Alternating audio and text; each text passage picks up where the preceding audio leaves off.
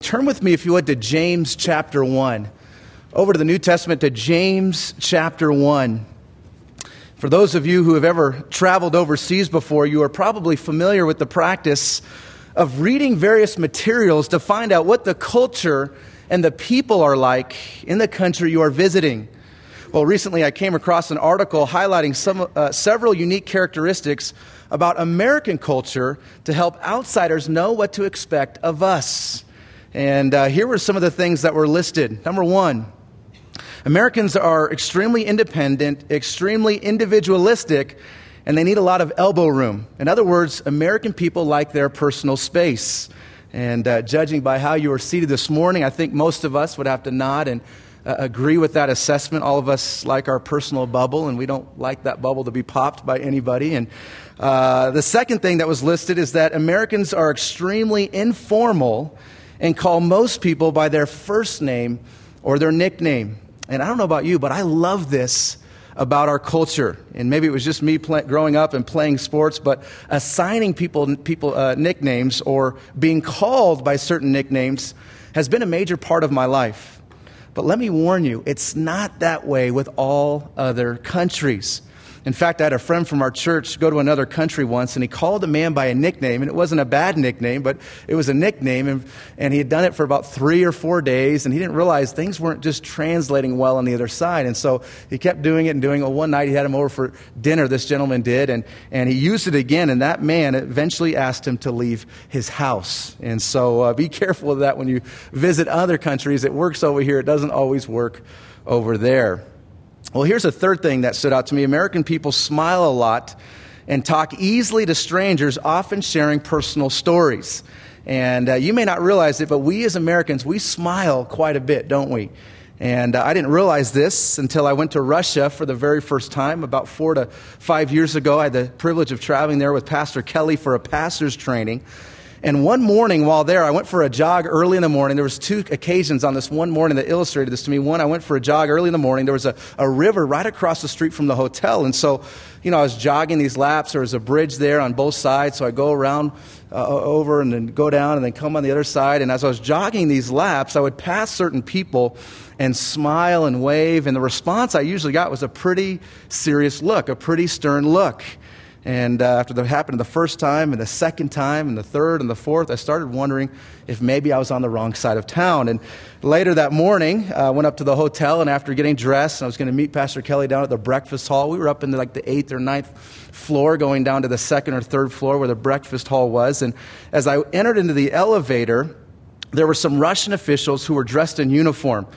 And uh, this is about five or six years ago. And uh, after smiling and greeting them and telling them I was from America, one of the men looked at me and said with a very serious look on his face, he said one word Bush, referring to our president. And uh, thankfully, at that point, the elevator had reached its destination and I was on my way. But uh, let me just say this my time in Russia was a great experience overall. I loved the people there. But after coming back, I was reminded time and time again that, uh, that we're a pretty smiley bunch, aren't we, here in America? Well, fourth, another thing that stood out to me in the article was that at an American funeral here in America, it is not normal to make loud, sad sounds. In times of distress and deep sadness, Americans try to keep strong emotions inside. And again, this was illustrated to me the first time I traveled to Russia. While there, I had the privilege of attending a funeral while Pastor Kelly was teaching. I was over with these men, and, and, uh, and while attending the funeral, the women relatives one of the things that stood out to me is, is one, or, I'm sorry, is the women relatives of the man who died, they were leaning against the casket and they were sobbing and they were wailing for a very long period of time. Now, apparently, that practice, as you know, uh, uh, isn't common in our country. Uh, apparently, it's not unusual for many countries. Uh, but as you know, it doesn't usually happen in ours. And of course, that's why it stood out to me on that occasion. And then a fifth thing, I guess, that stood out to me in this article is, and maybe this is just because it, it, caught my eye because of my work in youth ministry, work with teenagers, but it said this In America, it is common for teenagers to wear strange clothes and to have very messy rooms. And uh, if you have a teenager, I won't ask for a show of hands to see for how many of you that statement rings true. Well, there are many more characteristics of our culture and society listed in the article. Time would fail us in considering them all. But as I read through the list, one quality that I noticed was missing, and one that I believe may be one of the strongest of all, is the idea of victimization. And I'm not sure if you recognize this or not, beloved, but today we live in a very victim centered society where we've been taught to blame everyone or anyone except ourselves. As a society, we seek to justify sin make excuses for sin, and we're always looking for ways to cover our sin rather than take personal responsibility for our sin. A while back, I came across a few stories that illustrate this very point. Here's the first one quote, a drug dealer and cocaine addict from the Bronx was acquitted of murder after killing eight children and two women he shot in the head at point blank range. His crime was the largest mass killing, uh, mass killing in, New York, uh, in the New York area since 1949. But jurors decided that drugs and stress were, quote, a reasonable explanation for his actions. They said the man had, quote, acted under extreme emotional distress and the influence of drugs. So they found him guilty on a lesser charge that brought only a light sentence. Another story I read said this, quote, a man who was shot and paralyzed while committing a burglary in New York recovered damages from the store owner who shot him. His attorney told a, jury, uh, a jury, rather, the man was first of all a victim of society driven to crime by economic disadvantages. Now, the lawyer said, he is a victim of the insensitivity of the man who shot him. Because of that man's callous disregard of the thief's plight, as a victim, the poor criminal will be confined to a wheelchair for the rest of his life. He deserves some redress. And the jury agreed. The store owner paid a large settlement. And guess what? Several months later, the same man, still in his wheelchair, was arrested while committing another armed robbery. Unbelievable, right? And how about this story? A San Francisco city supervisor claimed he murdered a fellow supervisor and Mayor George Moscone because of too much, are you ready for this? Junk food especially hostess Twinkies, made him act irrationally. This is a true story. Thus, the famous Twinkie defense was born. A lenient jury bought the line and produced a verdict of voluntary manslaughter rather than murder. They ruled that the junk food resulted, are you ready for this? Diminished mental capacity, which mitigated the killer's guilt. And guess what? He was out of prison before the mayor's next term would have been complete. Unbelievable right? Unbelievable. Now, listen, I recognize that some of these examples are pretty extreme and some are even somewhat humorous. But the reason I share them is they evidence the fact that we as people like to shift the blame of sin on something or on someone else. Another example of this very thing is seen in all the many ways that sin has been renamed in our generation with labels such as low self esteem, chemical imbalance, diseases such as alcoholism, psychological illnesses, addictions, labels such as ADD or OCD, and the list goes on and on and on and on. We tend to make up diseases for our sin rather than take personal ownership of it. In his book, Vanishing Conscience, John MacArthur addressed this issue at great length. In one place, he wrote this quote, Perhaps the most prevalent means of escaping blame is by excuse me, is by classifying every human failing as some kind of disease. Drunkards and drug addicts can check into clinics for treatment for their chemical dependencies. Children who habitually defy authority can escape the condemnation by being labeled hyperactive or having ADD. Gluttons are no longer uh, blameworthy. They suffer from an eating disorder. Even the man who throws away his family's livelihood to pay for prostitutes is supposed to be an object of compassionate understanding. He is addicted to sex. He goes on to write These days, everything wrong with humanity is likely to be explained as an illness. What we used to call sin is more easily diagnosed as a whole array of disabilities. All kinds of immorality and evil conduct are now identified as symptoms of this or that psychological illness criminal behavior, various perverse passions, and every imaginable addiction have all been made excusable by the crusade to label them medical afflictions. Even commonplace struggles, such as emotional weakness, depression, and anxiety, are also almost universally defined as quasi medical rather than as spiritual afflictions. End quote. And he's right, isn't he? We live in a society today where we look for any and every excuse for sin rather than do what we should do, and that is look into the mirror to find out who is the real guilty party. Think about your own life for a moment. Think about your own life. When you sin in some way, how often do you blame it on your circumstances or on your environment or on someone else? Reactions to sinful choices such as, I lost my temper, but I didn't mean to. Or I said that because you made me upset. Or I did that because that's the way my parents raised me. That was just part of my upbringing. Or I responded like that because that's just part of my personality. That's just part of who I am. Listen, those are all examples of ways we point the finger elsewhere and we don't accept and own up to the sinfulness in our own lives. As sinners, we try to convince ourselves that other people or our circumstances or the way we were brought up make us sin. But can I let you in on a little secret, beloved? No one or no circumstance ever makes you sin. Certainly, other people or our circumstances can make it extremely difficult not to sin at times, so I don't want to disregard that or discount that. But we need to understand the truth that the under, underlying reason you and I sin, are you ready for this? Is because we choose to sin. Listen, the problem with sin isn't something out there, the problem with sin begins in our hearts. And that is what James tells us right here in James chapter 1. Please follow along if you would. If you're already there and your Bible's at James 1, please follow along as I read verses 13 through 18. And James writes these words. He says in verse 13, Let no one say when he is tempted, I am tempted by God. For God cannot be tempted by evil, nor does he himself tempt anyone. But each one is tempted when he is drawn away by his own desires and enticed. Then, when desire has conceived, it gives birth to sin, and sin, when it is full grown, brings forth death. Do not be deceived, my beloved brethren. Every good and every perfect gift is from above and comes down from the Father of lights, with whom there is no variation or shadow of turning. Of his own will, he brought us forth by the word of truth, that we might be a kind of firstfruits of his creatures. Well, if you're familiar with the book of James, and at least with the first chapter, you'll recall that the very first subject James addresses in this letter is the subject of trials. In the first 12 verses of chapter 1, James urges his readers to embrace life's trials with joy, knowing that God uses them to test and to refine and to strengthen our faith.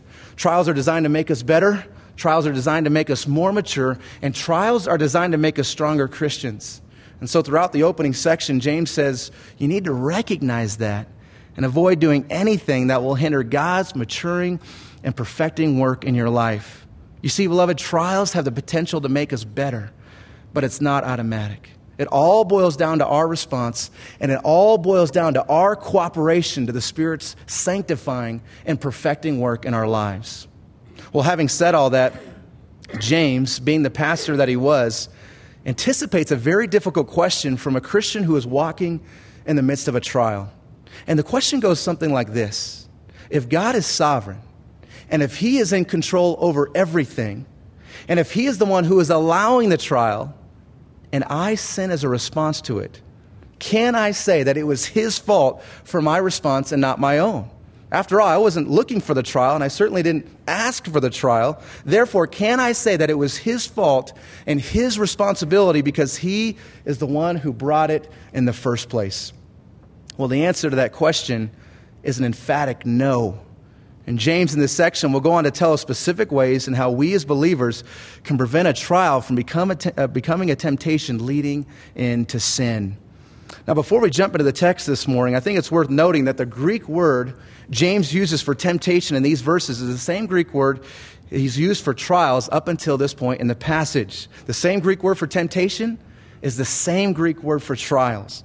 And here's how the two words are, are related. Here's how the two concepts are related. God gives us trials to test and to refine our faith. If we respond rightly to those trials, our faith will grow and mature and develop. However, if we respond wrongly, they become a temptation towards sin.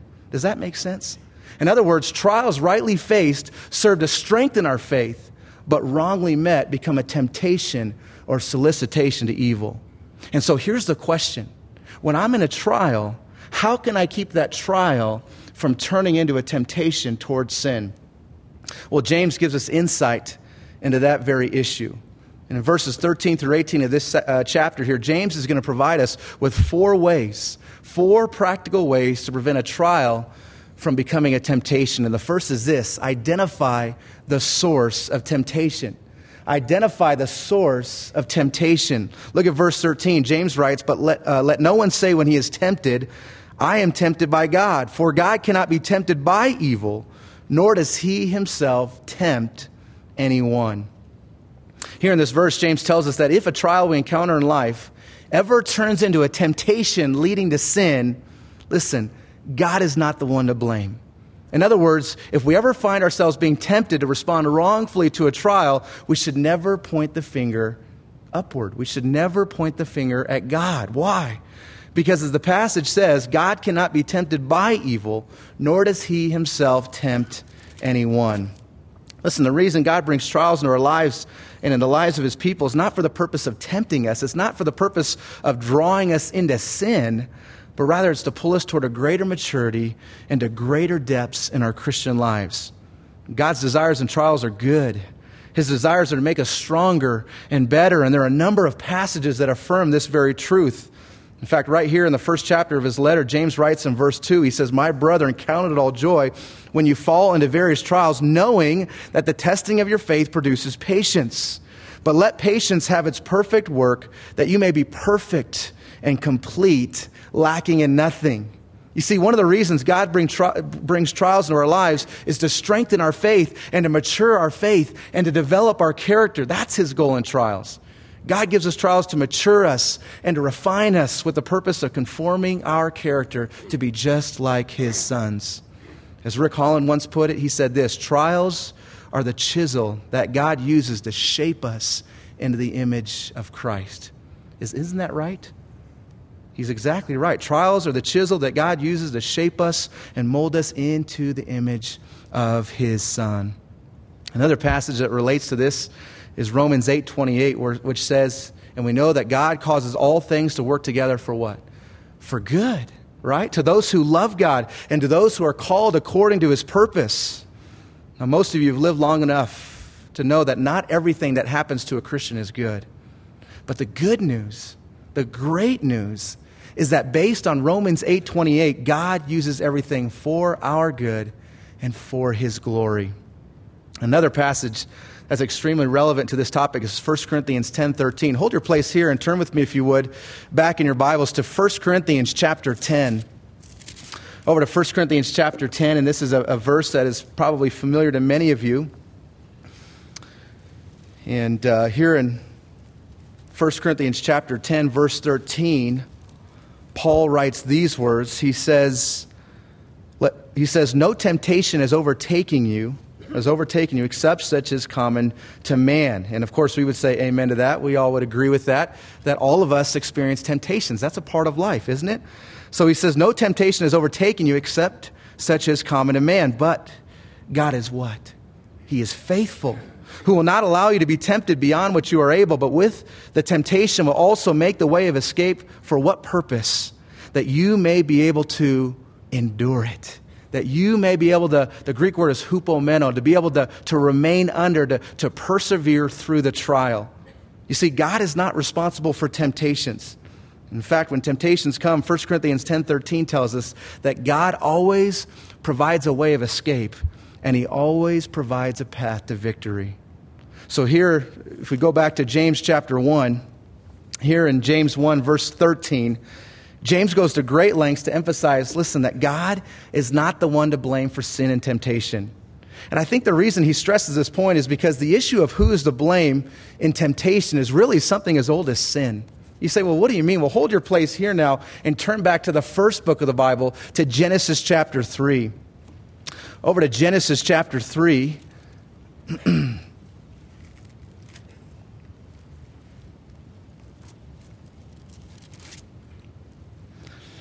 and as we approach verse 11, it's worth noting that Adam and Eve have already eaten of the forbidden fruit, and thus they've already fallen into sin.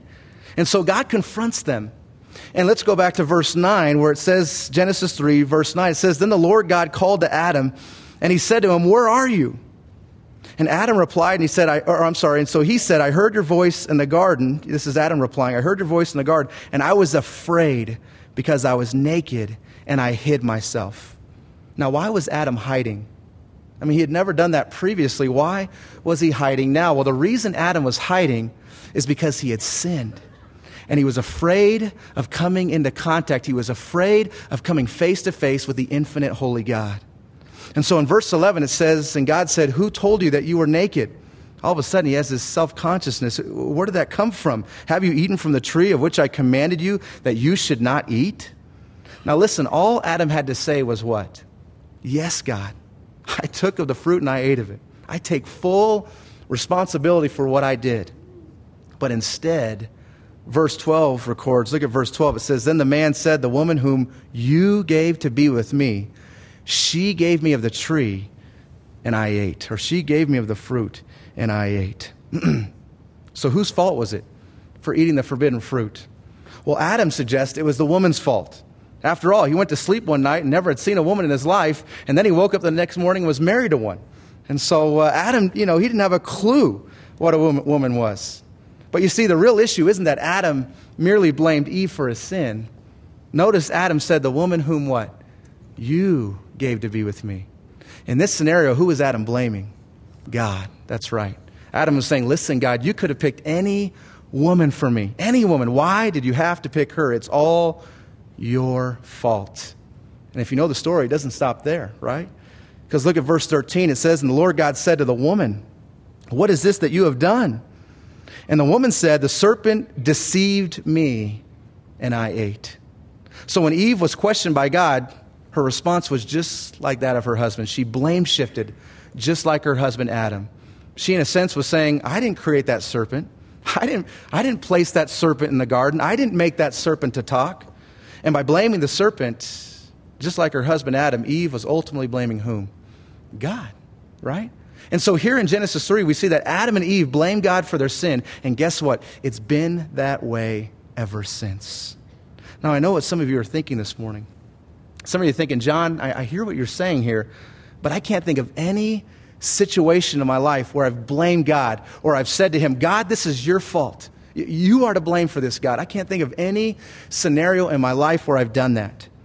But you know what? It's very possible that you have without even realizing it. Just think about your own life for a moment. Are there any areas of your life where you would consider yourself to be a victim of something?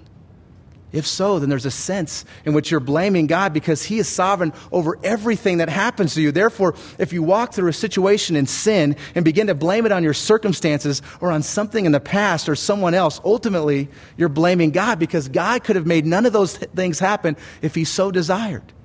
But the reality is, God does allow us to walk through deep waters in life. And He does allow us to experience challenging and difficult circumstances. Why?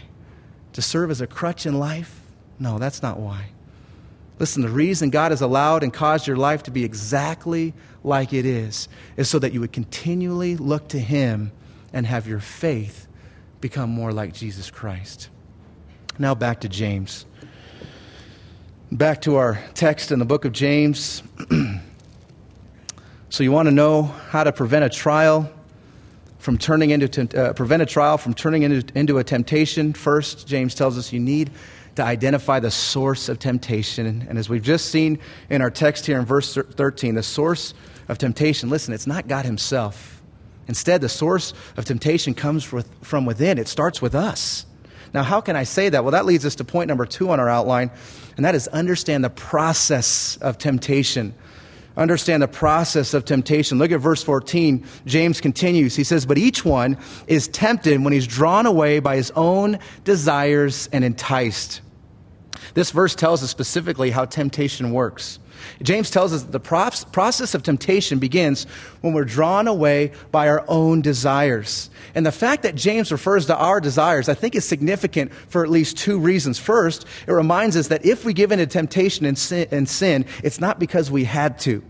Listen, the number one reason you and I give in to temptation is because of our desires.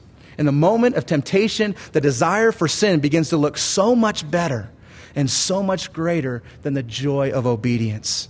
And it all begins when our hearts are being drawn away. Drawn away from what? Drawn away from finding our joy and our contentment and our satisfaction in the Lord and in Him alone. You see, beloved, when we give into temptation, we're basically saying this God, you're pretty good. You're pretty good. But that something else seems a whole lot better right now. John Piper put it this way He said, Sin is what you do when your heart is not satisfied with God. Isn't that right? Sin is what you do when your heart is not satisfied with God. In other words, sin is when the desire for sin eclipses the joy of obedience and following after Christ. It's interesting to note that the word drawn away here is a hunting term used to refer to animals being lured into a trap. The word enticed is a similar word. It's actually a fishing term used to describe the bait whose purpose was to draw the fish in and capture it. And you know, that's exactly how temptation works, isn't it? Just as animals can be drawn to their deaths, uh, deaths by attractive, pleasure looking bait, temptation, listen, it promises pleasure, it promises something good, it promises satisfaction, but the end is actually harmful. The end is very deadly. The second reason I think James's reference to our desires is significant is because it serves as a reminder that each of us are tempted differently. Isn't that right? And some of you may be tempted toward lust. Others of you may be tempted toward anger. For others of you, the greatest temptation may be laziness, while others for you, it may be having a critical spirit or, or being harsh or abrasive toward others. Listen, each of us have unique struggles and specific battles of temptation. And so here's a question for you to consider Hey, which battle, what, what battle currently is at the top for you?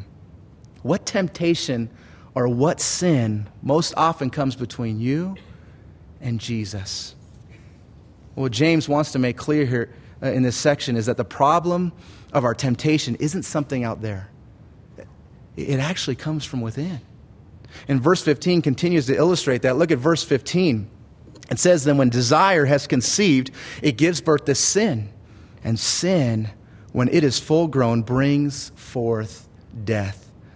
Here in this verse, James shifts metaphors from hunting and fishing to talking in terms of gestation or pregnancy. James says, When desire has conceived, it gives birth to sin. Here, James uses the image of gestation to illustrate the point that sin and temptation involves a process. And it's a process in which the desire begins to impact the mind, and the mind begins to impact a person's will and behavior.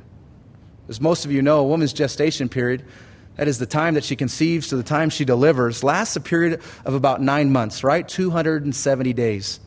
You might find it interesting that it's not that way with all of God's creation. It's not that way with all of God's creatures. For example, a giraffe's gestation period is 450 days. That's 15 months. A chipmunk's is only 31 days. Wouldn't that be nice, ladies? A lion's is 100, uh, 108 days. A dog's on average is about 60 days. A monkey's is about 160 days. A seal's is about 300 days, about 10 months. A hamster is only about 20 days. And an elephant's gestation period, are you ready for this? Lasts about 616 days. That's close to two years. That's a really long time, isn't it, from conception to birth? Well, by way of contrast, what James tells us here is that the gestation of sin happens not in a period of months, not even in a period of days, or not even in a period of minutes, but instead it happens at the speed of thought. And it takes place almost instantaneously. James tells us that when desire has conceived, it gives birth to sin. In other words, when a fleeting thought becomes a meditation, or when a fleeting thought uh, begin, uh, you know, turns into something that you begin to chew on or dwell on or entertain in your mind, that is when you know it has become a sin.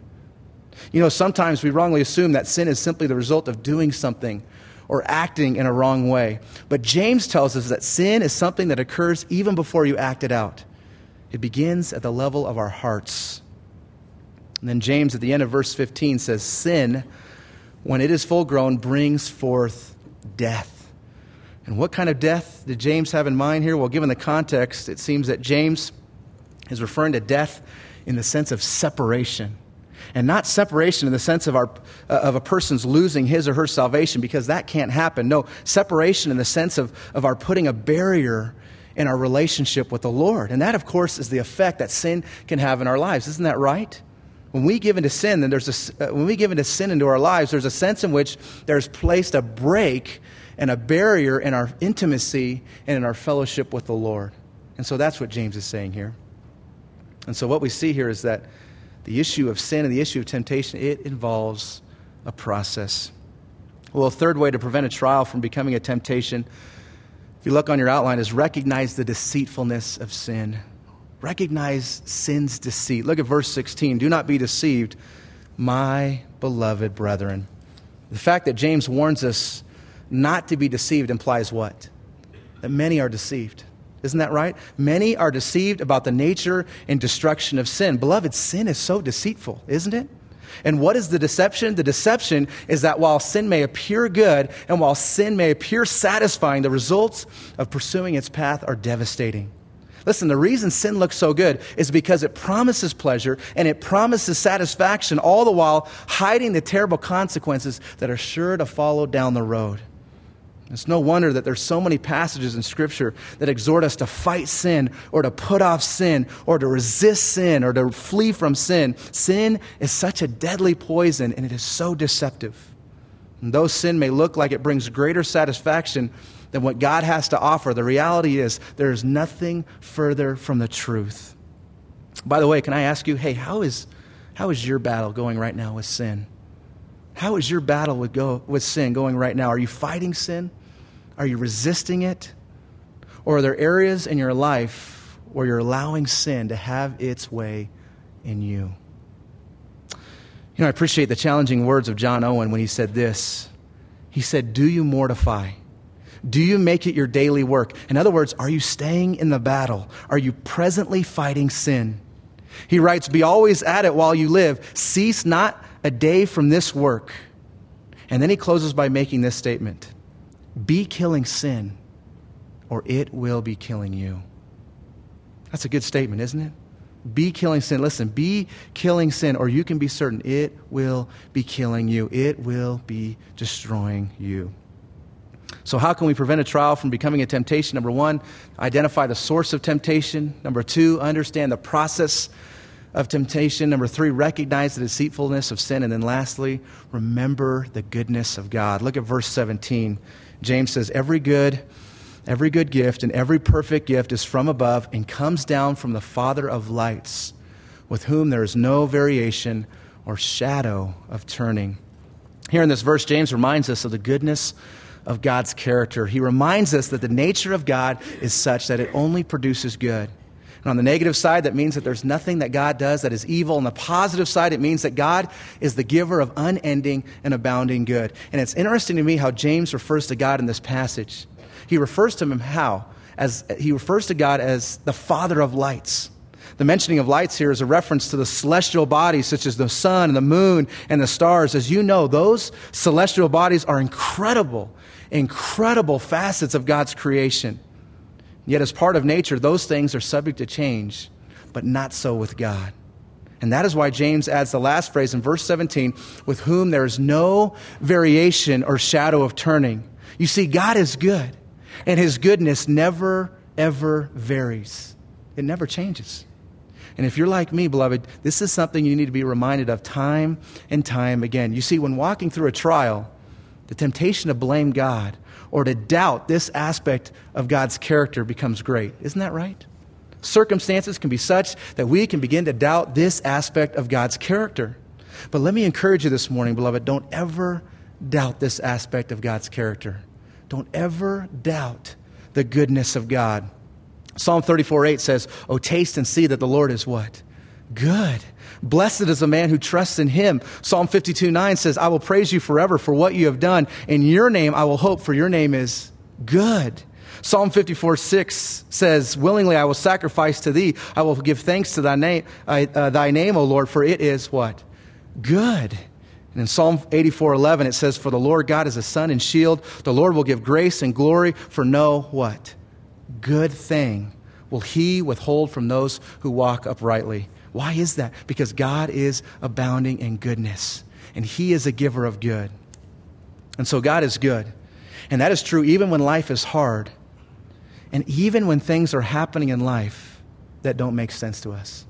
And aren't there situations like that in life, beloved, where you walk through life and you think, that just, I just don't understand that. And I, I just can't comprehend what's, what's unfolding here in my life or in another person's life. And James understands that. And what he wants to reiterate is that God is good even when life, things happen in life that we don't understand. And so James says when a trial comes, don't let your response involve the questioning of God's goodness. Don't let it be the questioning of his wisdom or the questioning of his control. Instead, remember the goodness of God. And what is one vivid example of God's goodness in our lives? Look at verse 18. He closes this section by saying, Of his own will, he brought us forth by the word of truth, that we might be a kind of firstfruits of his creatures. One of the greatest illustrations of God's goodness is the precious gift of salvation. Isn't that right? And how are we saved? Well, the first phrase in the verse tells us by his own what? Will. In other words, if you're a Christian, it's because God willed it to happen. If you have chosen to follow God, it is because he has first chosen you. As someone, well, uh, someone once put it, salvation is like a door with a sign on the entrance which reads, Whosoever will may come. But once you get inside the door, you see a sign on the backside which says, Chosen in Christ before the foundation of the world. And isn't that how it works? If you're a Christian, it's because God, cho- uh, God sovereignly chose to save you. And so here's the question Are you ready for it? Are you amazed by that truth? Are you still amazed by the wonder of your salvation? You know, the longer we're Christians, the easier it is to take the awesome truth of our salvation for granted. Isn't that right? We read statements like verse 18 here with such familiarity that we don't appreciate the awesome weight of the statement they form. And yet, James tells us that the truth of our salvation should be so powerful in our hearts, it should be so riveted in our minds that it should serve as an anchor to us when life is hard and during times where we might be tempted to doubt the goodness and the graciousness of God's character. Let's close in prayer.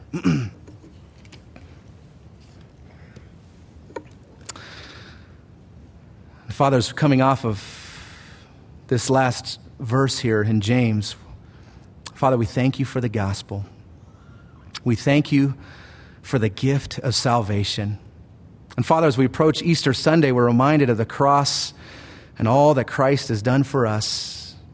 And Lord, as we've just seen in our study this morning, our salvation, it very much reveals your character. It reveals to us that you, God, are very, very good. And so, Father, may we be a people who enjoy your goodness. And may that thinking, may our understanding of your good character, may that govern all that we say and all that we do. And Father, before we close, we pray for anyone who is here this morning who has not received the gift of salvation. Father, help them to come to grips with the fact that they are sinners. Help them to come to grips with the fact that they are in need of the mercy of God and in need of a Savior. May they put their trust in you because only in you is their salvation, and only in you is their eternal life. We pray this in Christ's precious and holy name. Amen.